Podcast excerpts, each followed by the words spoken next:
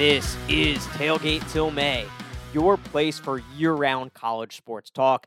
I'm your host, Steven Gorgie, and I'm excited to be back for another episode to talk about, well, what else but college sports. The Final Four is done college basketball season is over, but the offseason is just heating up. There is more offseason news than ever in the world of college basketball. I'm excited to get into that. I'm excited to get into some big administrative news in the Big Ten with the Big Ten naming a new commissioner, Tony Petitti. So we'll definitely get into that. And then we'll get back into football. You know, over the past couple months, been really laser focused on college basketball. What else? Am I going to focus on in February and March? But the football season never sleeps. There's a lot of football news going on. We're deep in the midst of spring practice. We have spring games going on. And I want to get back into some of those conference reviews that I, that I did the Big 12 one earlier in February. We'll dive back into those over the next couple weeks and start looking ahead to next college football season. I have a great show planned for you today. Excited to dive into it. But first, a reminder Subscribe to the show wherever you find your podcast Apple, Spotify, Google, you name it. Subscribing to the show and leaving a five star review or a comment and a comment is the best way you can help the show. Another great way to help the show if you like what you hear is to share it with a friend. Share it with a friend who also loves college sports. Tell them this is the place we talk about college sports year round. There's no off season here. There's always something to talk about college sports wise, and I'm excited to get into it today. So let's start with that big news of the week, and that is the Big Ten finally naming a replacement for Commissioner Kevin Warren, and the replacement is Tony Petitti, a guy who is an outsider in some sense, at least in the sense that he's not an athletic director, he's not a university president, he hasn't worked for a university in its athletics department, but he is a guy who is very familiar with the world of sports and familiar with college football as well. Uh, he's probably most known at this point for working as the COO of Major League Baseball, essentially second in command to, to Rob Manfred. But he is also a guy who has extensive experience in media. He worked for MLB Network, he's worked for ABC Sports, he worked for CBS Sports. And as far as his college sports ties, he had an integral role in really creating the BCS. That's kind of the top of his college sports resume there. So he is an outsider in the sense he hasn't worked for an athletics department, but he is not an outsider in the sense that he is very familiar with the world of sports, with the world of sports media. And really, at this point, I don't know that there is much more important if you are a conference commissioner than being able to handle those media rights deals.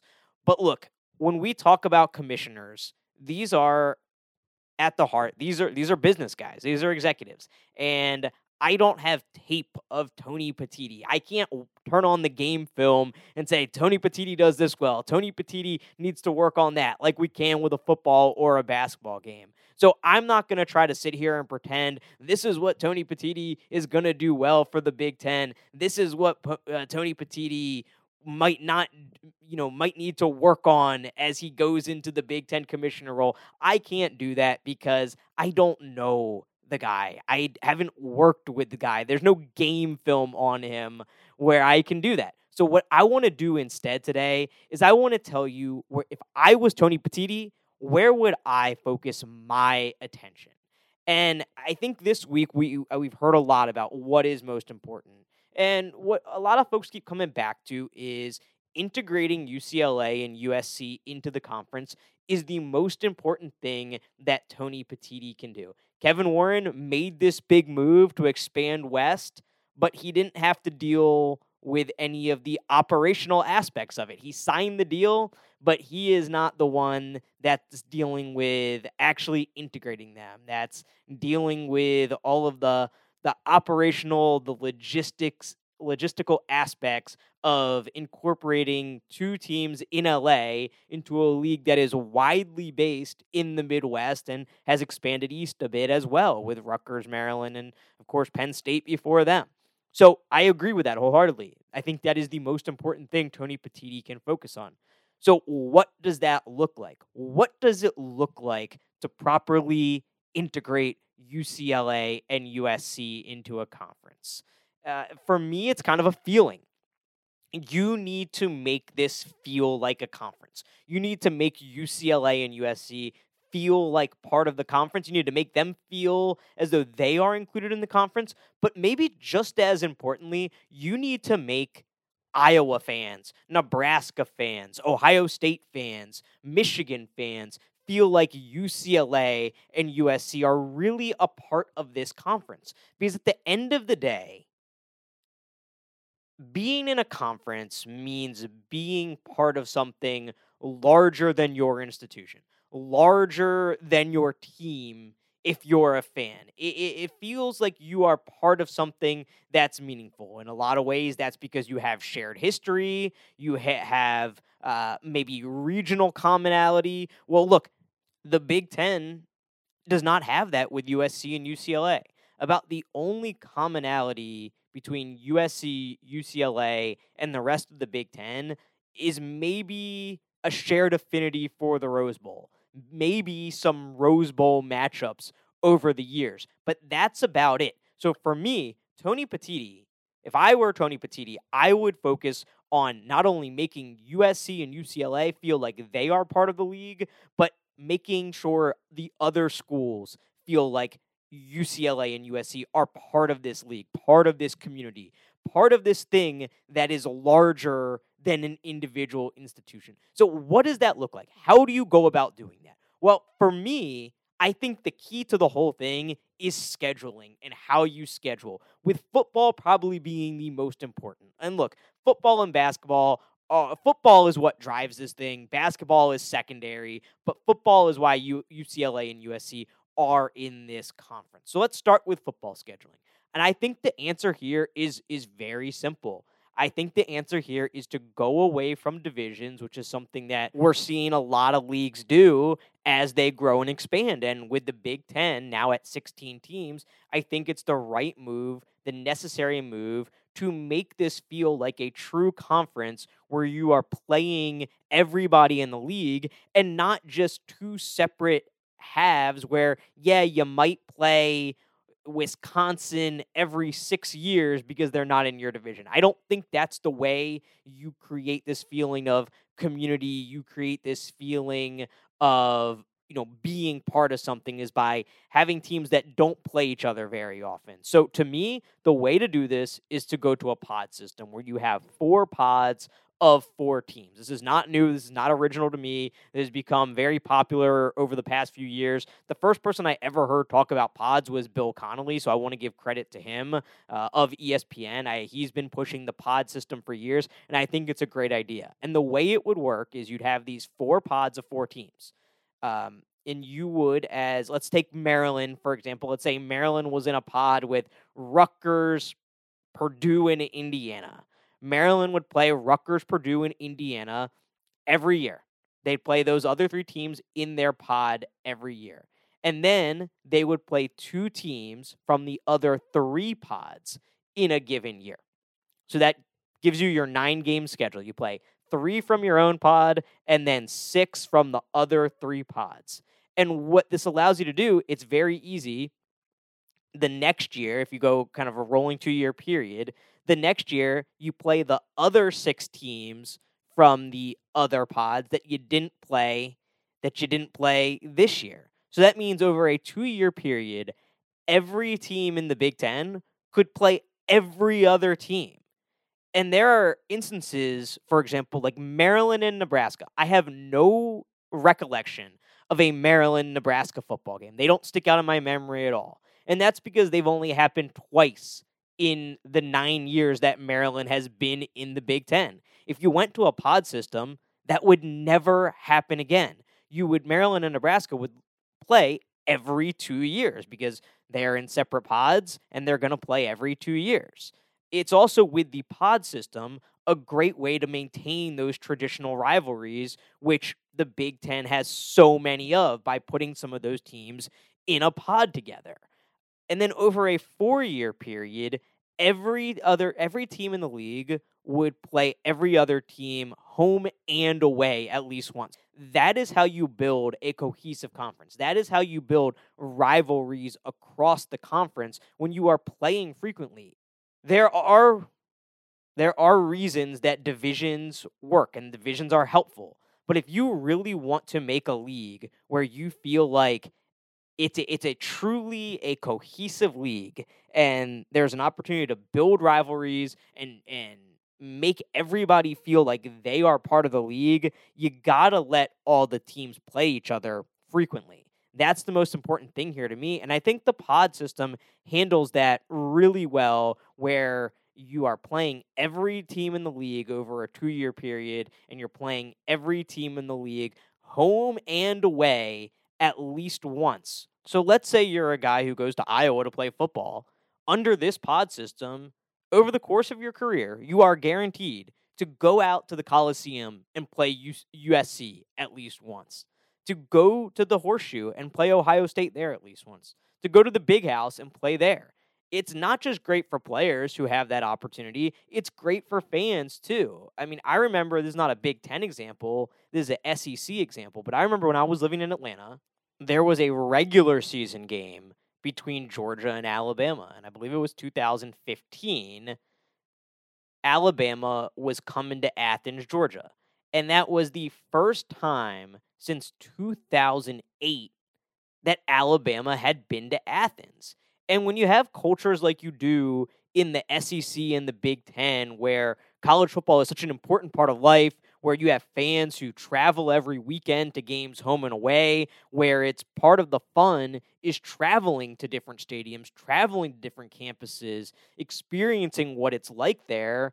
It, there was so much excitement about the fact that Alabama was actually coming to Athens and that Alabama fans were excited to go to Athens for the first time in, you know, nearly 10 years, almost a decade that it just makes sense to allow these opportunities to happen more often. I guarantee you, there are Iowa fans, there are Nebraska fans, there are Penn State fans who would love to go out to the Coliseum, to go see the Coliseum, to go play UCLA in the Rose Bowl.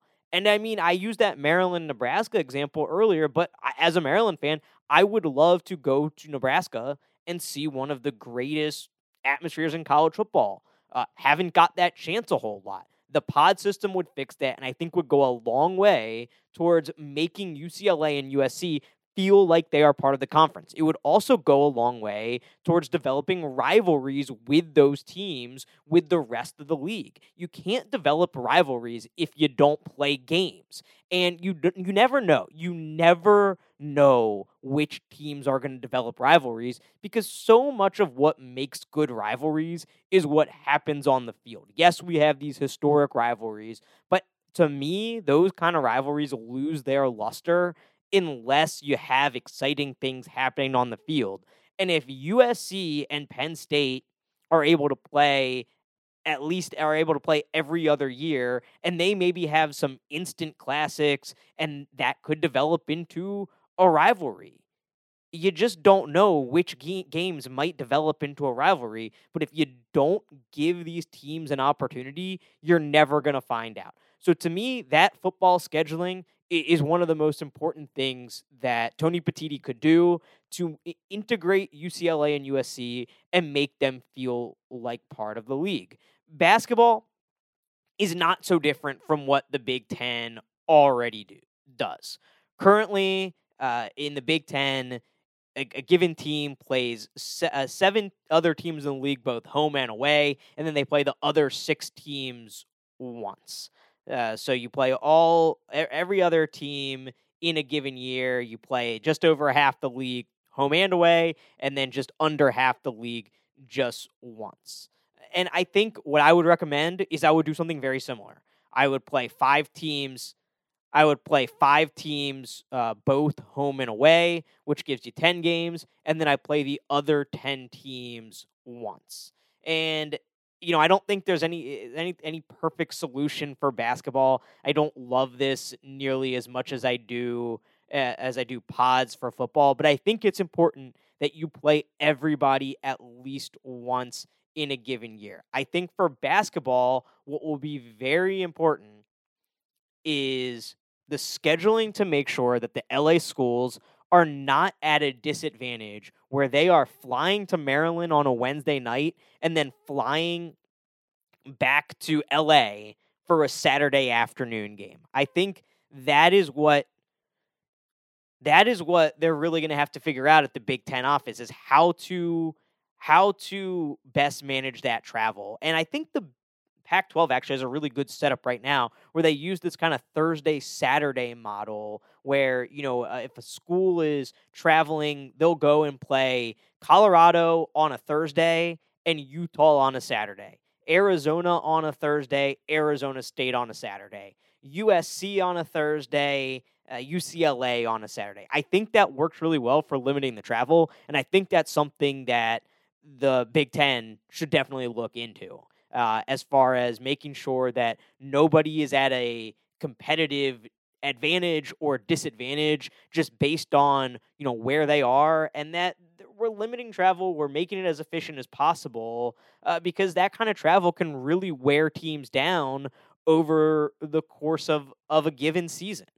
But getting back to the actual schedule itself uh, here and you know using that that method where you play five teams home and away in a season and the other 10 teams once. I think this is also a very simple system for ensuring that you play everybody as much as possible because what you could easily do here is you could you could give every team in the league a permanent rival. You give them a permanent rival that they're going to play home and away every single year. And I think it's pretty easy to come up with this list. There's a few here that are uh, a little questionable, but I think this list is fairly easy. These eight permanent rivals. You'd have Indiana, Purdue, UCLA, USC, Illinois, Northwestern, Minnesota, Wisconsin, Iowa, Nebraska, Penn State, Rutgers, Ohio State, and Michigan, and then Michigan State and Maryland. And I think that is the one that is probably the most questionable.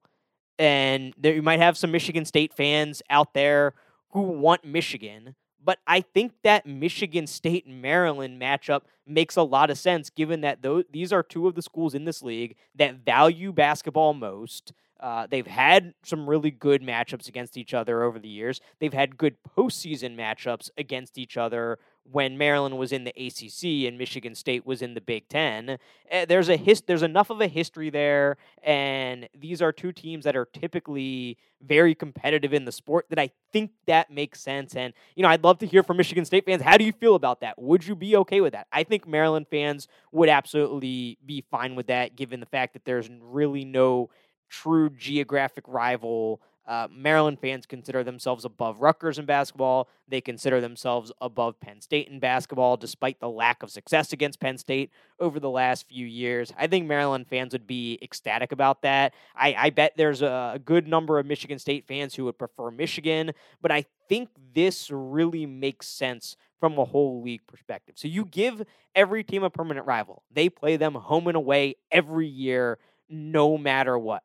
So then to set up the rest of the schedule, you get that one permanent rival, and then you have four other teams in a given year that you'll play both home and away. You'll have 10 teams that you play half on the road, half at home.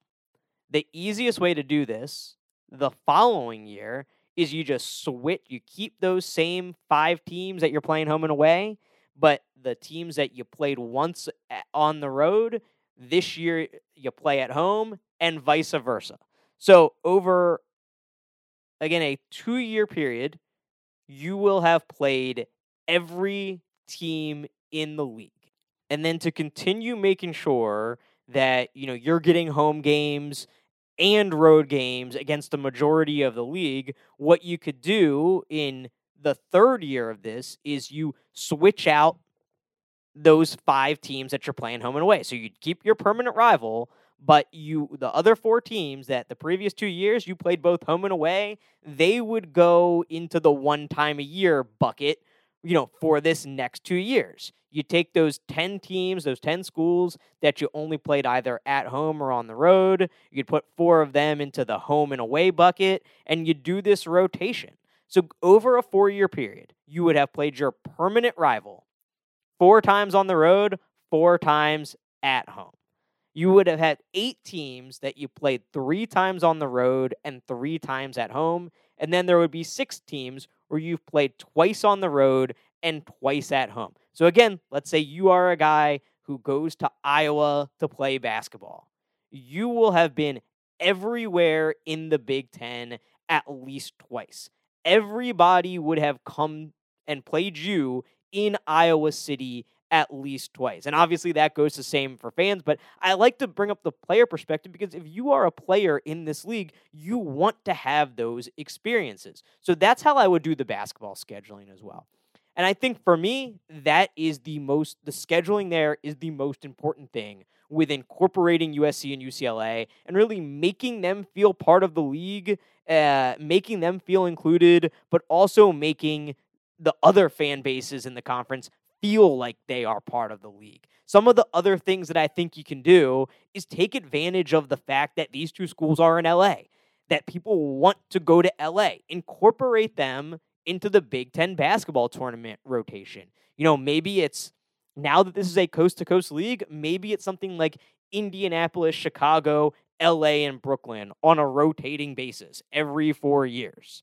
Uh, I think there are some questions about how a 16 team Big Ten basketball tournament works that I'd like to get into at some point. Not today, but I, I want to put it, I want to think about that one uh, and think about the best way to do that because you know if you go to a full 16 team bracket you are now asking your comp- your number one seed. If you go to a full 16 team bracket, one verse 16 on day one, and so on down the line, you are asking your number one seed to win four games to win your conference tournament. And I- am not sure that is the best idea. So I want to get back to that. But as far as you know where you play the tournament, I think LA should be included. People want to go to LA. I think that the Rose Bowl must be included in the Big Ten championship game rotation. It's been Indianapolis, it's been a great destination, but you know what? I think there are a lot of people in the Midwest who would rather go to the Rose Bowl for a Big Ten championship game than to Indianapolis. And I know there's some challenges there where it's a you know sometimes short timing. You know, you don't have a lot of time to to get a flight to plan it out. But there is so much history between the Rose Bowl and the Big Ten that I think it makes sense for this to happen at some point eh, because who knows how long the Rose Bowl is going to exist as it currently exists with the expanded playoff and everything coming down down the pipeline in college football. I think this is a really good opportunity to continue some sort of Rose Bowl tradition without maybe it being the actual New Year's Day Rose Bowl. I think a good start for this though is to incorporate the Rose Bowl into a rotation with Indianapolis for the Big Ten championship game. And again, take advantage of the fact people want to go to LA. It's a destination. It has great weather. It's by the beach. Uh, there's palm trees everywhere. Everybody loves going to Southern California. Take advantage of that. Same thing for baseball. How can we use Southern California? How can the Big Ten use Southern California to its advantage for baseball and softball, where uh, let's just look at if you look at the rankings, the teams that play in warm weather have a huge advantage. Can you do something there where, you know, you go and play early season conference games in LA and uh, take advantage of the fact that it has great weather? But those are some of the ways that I would include the LA schools, how where oh, how I view a properly integrate integrated USC and UCLA into this conference. No matter what, it's not going to happen overnight. It's not going to happen instantly. It's not going to take it's going to take time. Maryland has been this this will be Maryland's 10th football season in the league.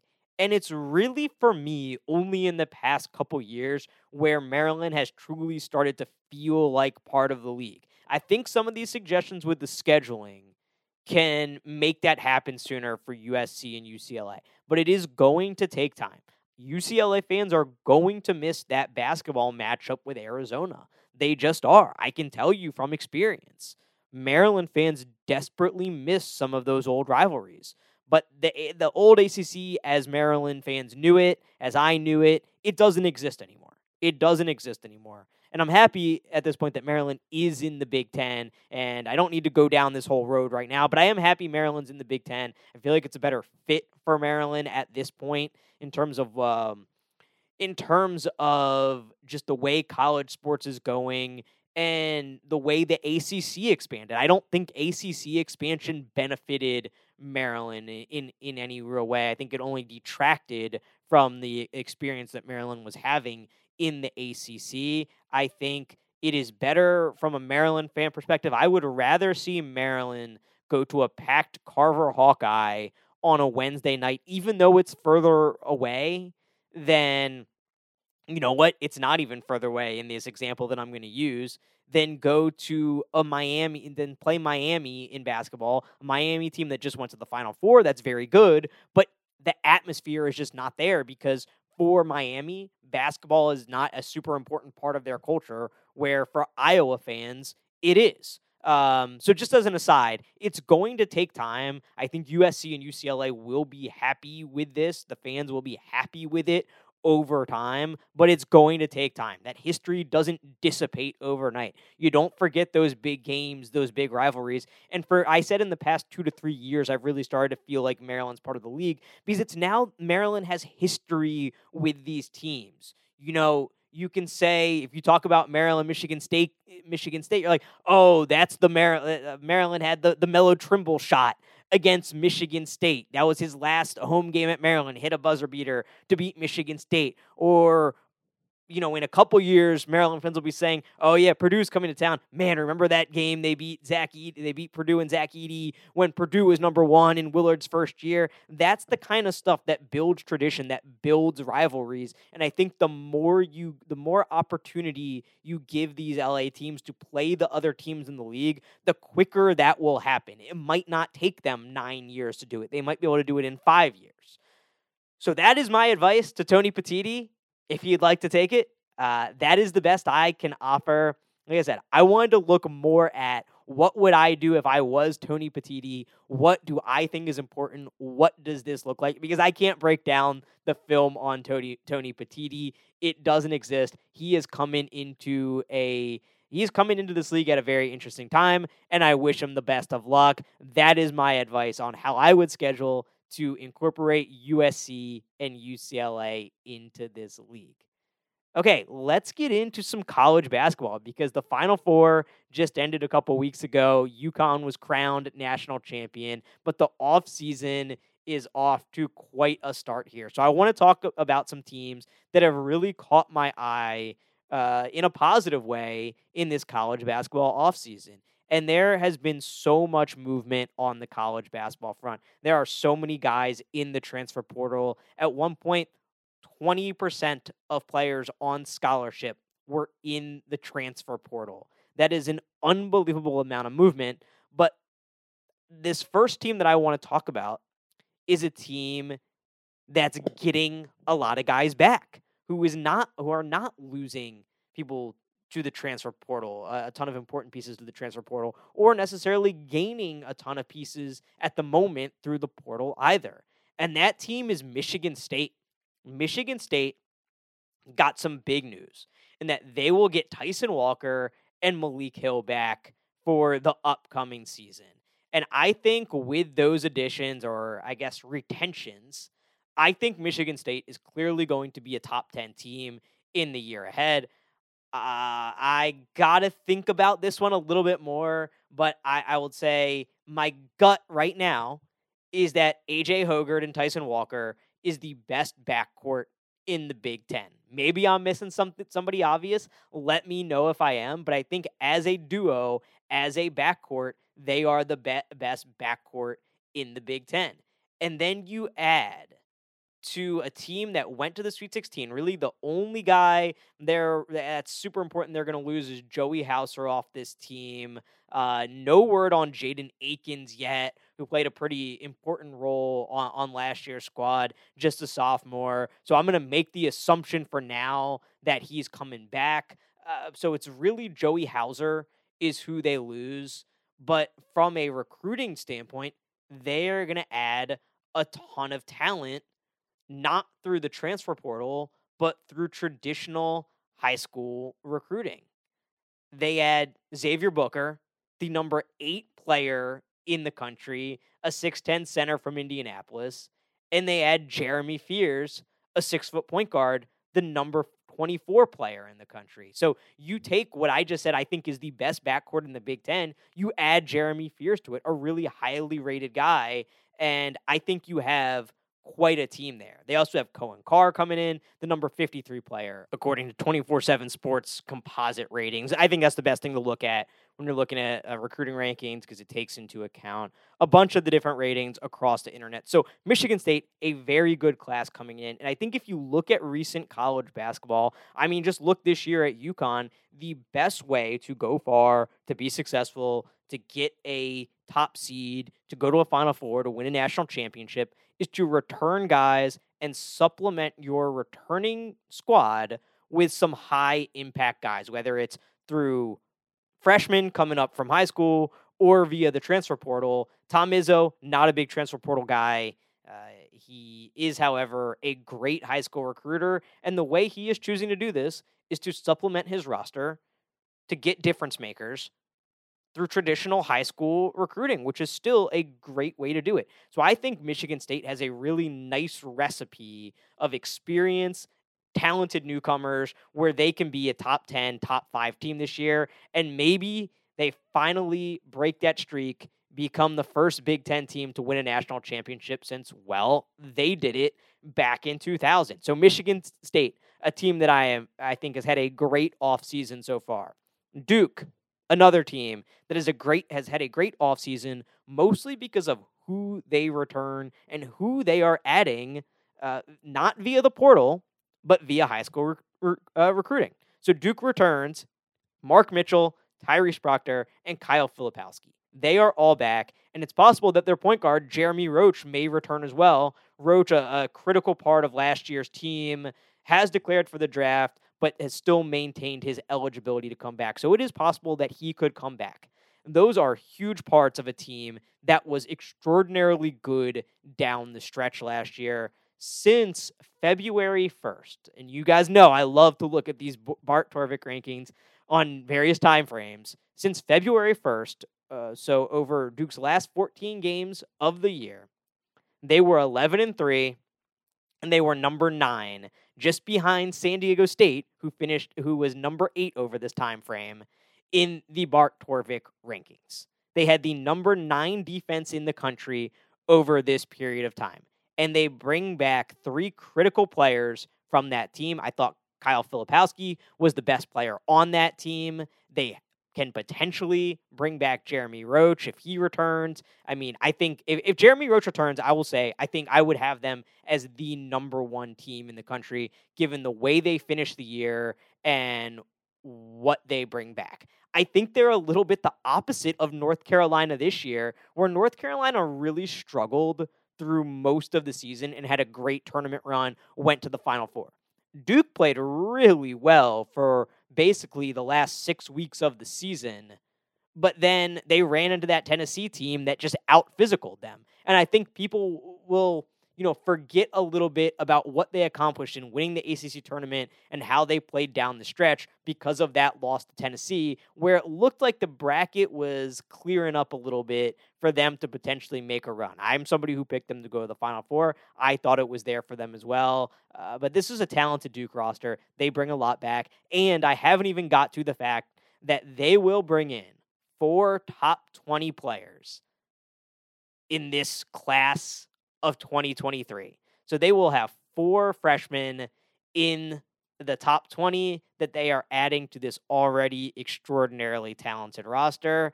And, you know, when I talk about the guys who they return, Filipowski, Mitchell, and Proctor, Filipowski, the previous year, class of 2022, the number four player in the country. Mark Mitchell, Mitchell, the number 20 player in the country. Tyrese Proctor, the number 27 player in the country, now with a year under their belt. So you talk about bringing back a roster that's played together, letting them get another year of experience, and then supplementing it with even more talent. That's exactly what Duke is doing. I don't know if there is anybody that's had a better offseason thus far than the Duke Blue Devils.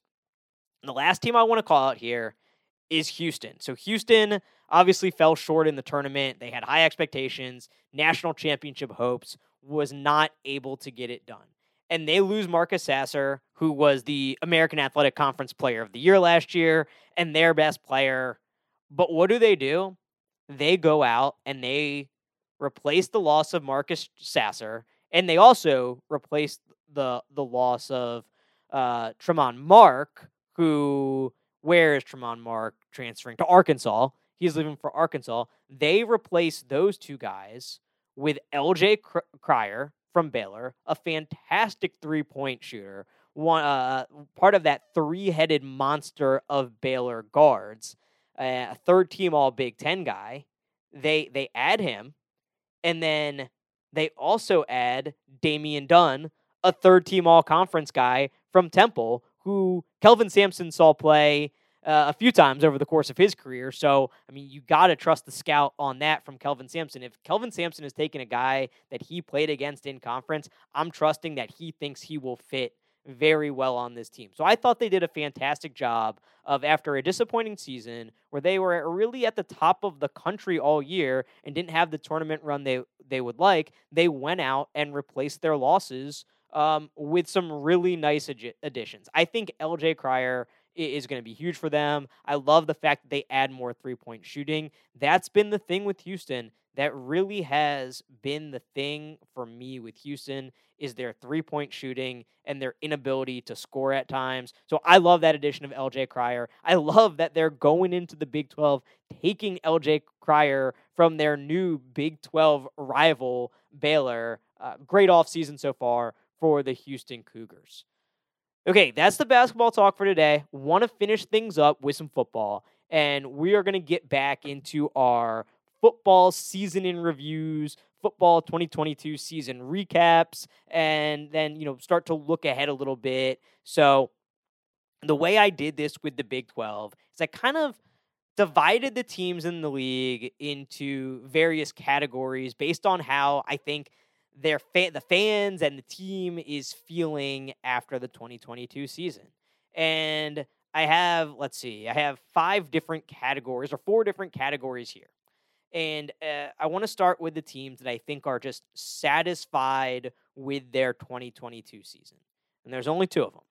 I think Maryland and Illinois are the fan bases that are satisfied with just how things went in 2022. Let's start with Illinois. Illinois goes eight and four. They lose a bowl game to Mississippi State, the ReliaQuest Bowl. That's the bowl game in Tampa. It's formerly been known by a bunch of things. I think most recently it was the. I think most recently the Outback Bowl. Uh, let's see. I I think most recently that's the the Outback Bowl. Yeah, that's that's what you probably traditionally know as the Outback Bowl. Now the ReliaQuest Bowl. Um, and that's an unbelievable year for Illinois. They really feel like they've got things going in the right direction under Bret Bielema. The story of the year, when you think about this Illinois team, was the defense. This defense finished number two nationally in Bill Connelly's defensive SP plus rankings. Uh, it was a great defensive team. You didn't want to play them and they went out and they finished with eight wins. And at Illinois, that is a fantastic season. No ifs, ands, or buts about it. I think Maryland is the other program that feels that this way leaving the season. Maryland has been on this steady trajectory where this year they won seven they won seven games in the regular season. They won a bowl game to get to eight and five. The year before that, they were six and six, won a bowl game to get to seven and six, and now they return to Tagovailoa for a final season. And he comes into this year, this 2022 se- or 2023 season rather, as one of the best quarterbacks in the league. He's a guy that was second team All Big Ten last year, just behind CJ Stroud, who was on a level of his own. And I think it's realistic. You can realistically have a conversation about whether Maryland has the best quarterback in the league entering 2023. And I think that's something that any Maryland fan anywhere would take. An eight win season, uh, bringing back a quarterback who you could realistically say may be the best quarterback in the league. I think Maryland fans are ecstatic about that. Uh, and I think Maryland fans are generally satisfied with that. The next group I want to talk about is I'm calling it disappointed with the results, but excited for the future. And I think these first two I want to lump together, and they're pretty obvious why. Pretty obvious why. It's Nebraska and Wisconsin. And Nebraska, you know, uh, they've had nothing but disappointment. They had nothing but disappointment in the Scott Frost era. And they fired Scott Frost mid-season last year. They finished the year four and eight. It was nowhere near, you know, what they expected from his tenure at Nebraska. They thought they were going to bring him back. They thought they were going to start winning national championships again, or at least going to bowl games again. Scott Frost never made a bowl game at Nebraska, but now they bring in Matt Rhule, who has said and done all the right things since arriving in Lincoln. And, you know, given his track record, he just feels like a guy that is going to turn that program around. So I think disappointed with the year, but excited for what lies ahead. Wisconsin, I'm gonna I'm gonna lump with Nebraska, and eh, that's a little more complicated because Wisconsin came into last season as the heavy favorite to win the Big Ten West. They received 31 first place votes to Iowa's three to Minnesota's two. The heavy favorite to go win the Big Ten West. And what they did was they went out, they finished the year seven and six, they finished four and five in the Big Ten. They fell short of that Big Ten championship game, and Paul Chryst was fired mid-season.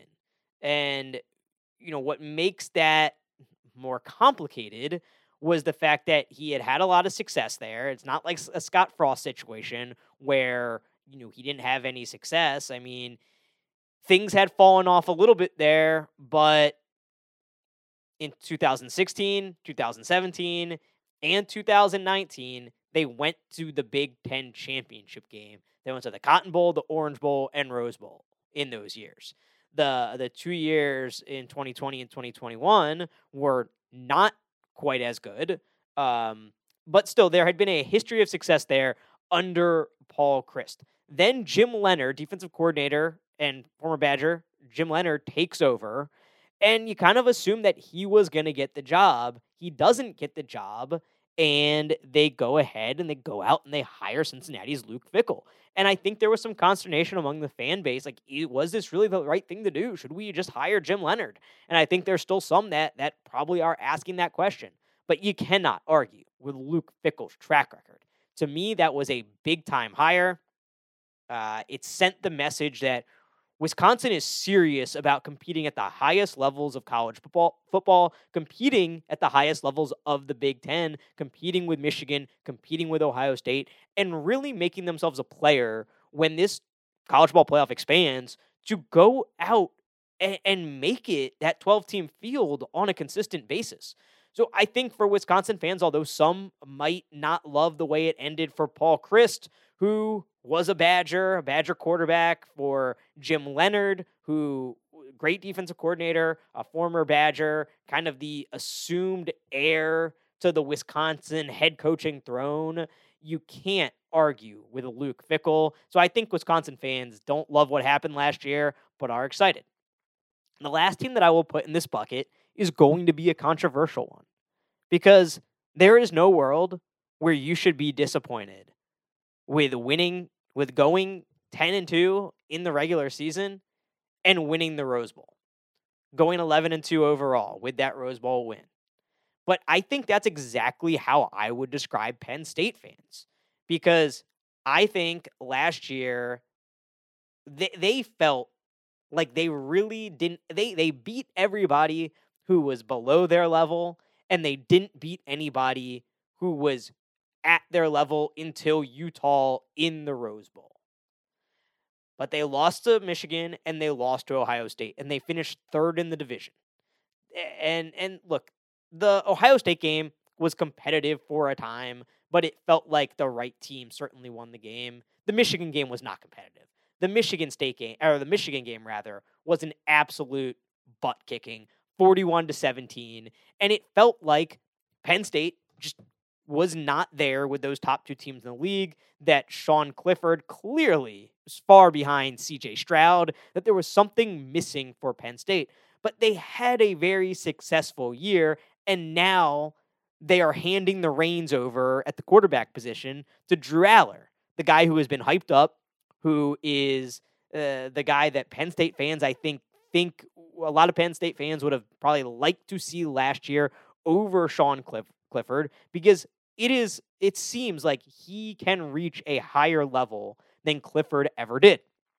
And that's why I put Penn State in this category. I think they are disappointed not with winning 10 games, not with winning the Rose Bowl, not with going to a Rose Bowl, but they are disappointed with the results last year because they fell short once again of competing with the top of this league. They are excited for the future because this team is stocked with talent. It has a, they have a great defense. Uh, they landed a huge transfer in Dante Cephas, uh, a receiver from the MAC who is going to come in and, and, be a key piece for them. Uh, they they finished. Look, they finished last year number six in the SP Plus rankings overall, and now they have the quarterback that they think can probably take them to the next level. So I will put them in that disappointed but excited for the future for very different reasons than Nebraska and Wisconsin. This next category, sad but downtrodden. And I'm really not going to talk too much about this because it's kind of self explanatory. And I have Rutgers, Indiana, and Northwestern here. These are teams that did not perform well last year. Indiana and Rutgers, 4 and 8. Northwestern, 1 and 11. Did not win a game in the United States. Their one win was that opening game of the year in Ireland against Nebraska. And uh, for these programs, I mean, it's it's it's been a trend. Indiana, they looked like they were turning a corner a couple years ago. They looked like they were going to be a team that, you know, was going to be competitive in in the Big 10, at least could be win 6 7 games, maybe 9 on a good year. Well, in 2021, they went 2 and 10. This past year, 2022, they go 4 and 8 and, things have not looked good for Indiana. Greg Schiano Rutgers has played in a bowl game since he returned, uh, but Rutgers and Greg Schiano, they have not won six games in a season since he returned to Rutgers.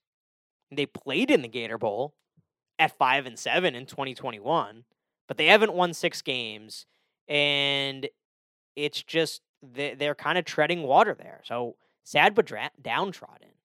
And then Northwestern, I mean, look, Northwestern is a program where it felt like every other year, Pat Fitzgerald just got them in a place where they were able to compete in the Big Tw- Big Ten West, and you really weren't sure why, but they did it. And now, over the past two seasons, they have gone a combined 4 and 20. And they're looking for a lot of answers there. So these three teams, sad and downtrodden after their 2020. Now you'll notice I have not talked about a ton of teams yet. I've talked about eight teams. I've talked about just eight teams. That's half, or that's just over half the league. The other six teams I would all put in this same bucket. And this is the anxious bucket. And there is so much anxiety in the Big Ten Conference right now. And for a variety of reasons. Because when I read this list, you'll be like, these teams don't have anything to do with one another. And you're right, they don't, other than the fact that they are all extraordinarily anxious at this moment for a variety of different reasons. And look, there's a lot to be anxious about if you're a Big Ten football fan. The Big Ten as a conference has only won three college football playoff games since the college football playoff has come into existence. Two of them were by Ohio State in the inaugural year when Ohio State won the national championship, and one was in the 2020 season or following the 2020 season. I believe the game was actually in 2021 by Ohio State. So there have been three wins ever in the college football playoff, and all of them are by Ohio State. And now Ohio State, the first team on this list, Ohio State is anxious as can be. They've lost to Michigan two years in a row. They lose CJ Stroud. And I think, strangely enough, that loss to Georgia actually made them a little less anxious about this whole situation because it was clear they were right there. They were as talented as Georgia on that day. They were equal to Georgia, and they could have very well have won that game. Uh, but I think in some ways that actually lessened the anxiety of the Ohio State fan base because it was clear okay, we are on the same tier as Georgia. Still, though, there's a lot of anxiety in Columbus. A lot of anxiety in Columbus. They've lost to Michigan two years in a row. They haven't won the Big Ten two years in a row.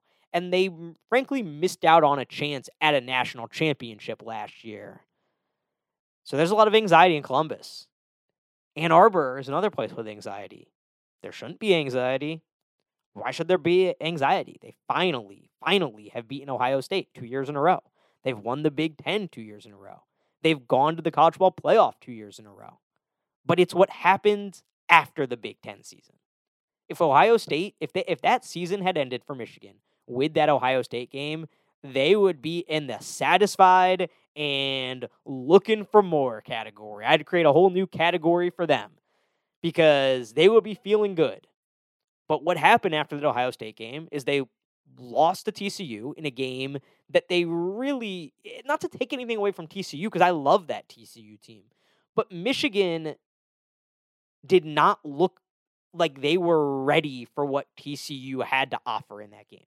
Michigan looked, frankly, like they overlooked TCU in that game. And I think if you gave truth serum to some folks around that program, I think they would tell you they expected to roll run over TCU, and when they couldn't, they weren't able to play with their left hand. They didn't they weren't able to go to their left. They didn't have something else in the bag to go to and say like, "Okay, we can't win this way. What else do we got?" You started to see it a little bit uh, in that game with JJ McCarthy and using his legs, but it was too little, too late. Uh, so they lose that game. They could have been the first team other than Ohio State to win a college football playoff game from the Big Ten. And then the annual Jim Harbaugh flirtation starts with the NFL. And it just creates this whole feeling of uncertainty around the Michigan program. And like all we should have been talking about with Michigan was the fact that they had beaten Ohio State two years in a row, they had won the Big Ten two years in a row, and they had a chance for more in 2023. But instead, we spent so much of the offseason talking about will Jim Harbaugh stay or go? Will he go back to the NFL? Does he want to still be at Michigan? And it just takes away and causes this anxiety among the fan base. Then you also have the fact that Matt Weiss, Michigan's co offensive coordinator, was fired this offseason for non football reasons non football reasons. And it's still pretty unclear to me as I read some of these things, like what exactly happened. Um, the term that keeps popping up in these articles when you read about what happened with Matt Weiss was inappropriately accessed computer accounts. I, I'm not sure exactly what that means. I don't want to speculate on what that means. But what I do know it means is there was more unrest and more turnover on that coaching staff where you now have your, your co offensive coordinator who was fired. And what should have been an offseason, again, where we are celebrating Michigan and we are talking about how how they have become the top dog in the Big Ten, which they have. They should be the favorite this season. They need to be the favorite until Ohio State proves they can beat them. Instead, we're talking about what happened with Matt Weiss. Will Jim Harbaugh stay or go? And why couldn't they beat TCU?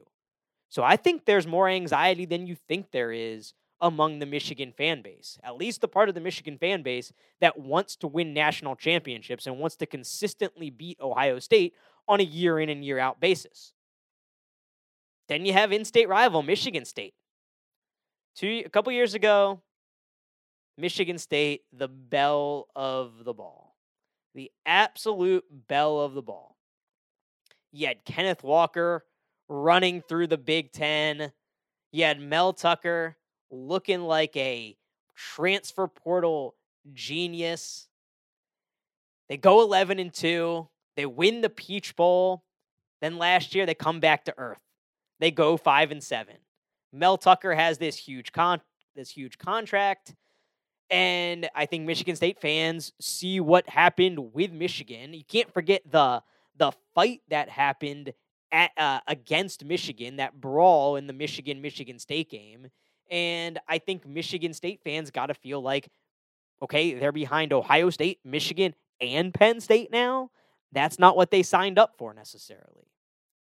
Purdue, a team that, again, should be completely satisfied. I mean, they had Aidan O'Connell. They went to uh, the Big Ten championship game. They had a great year by Purdue standards. But Jeff Brohm left. Head coach Jeff Brohm left. He goes home to Louisville. And they hire Ryan Walters, so I think there's reason to be excited.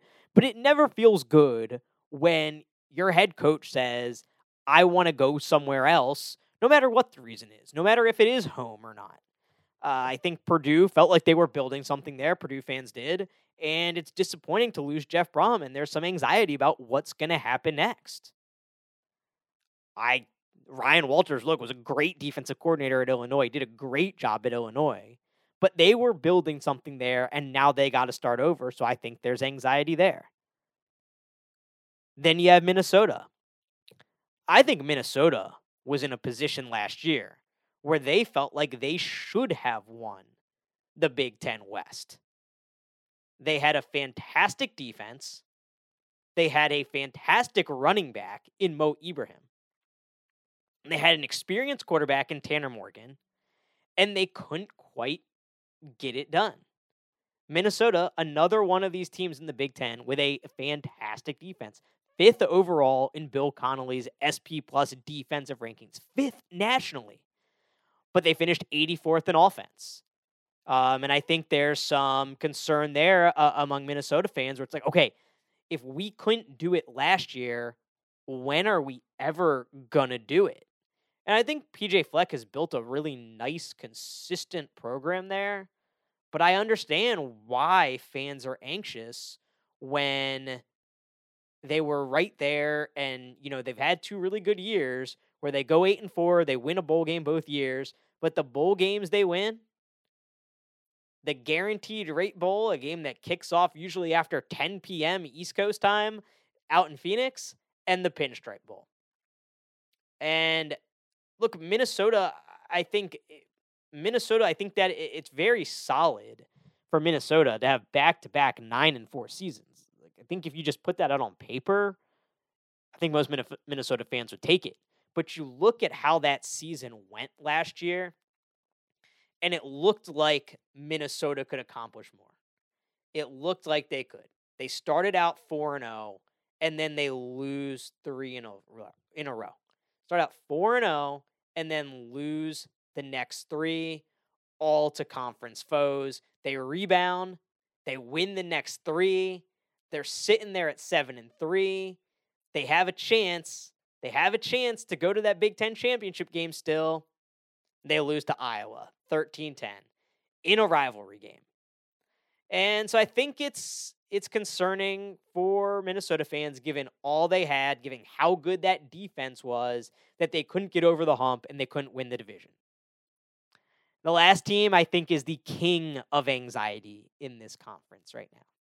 That's the Iowa talk Hawkeyes. You talk about a team that had a fantastic defense, but the offense couldn't help them at all. Iowa was the best defense in the country last year, according to Bill Connelly's SP Plus.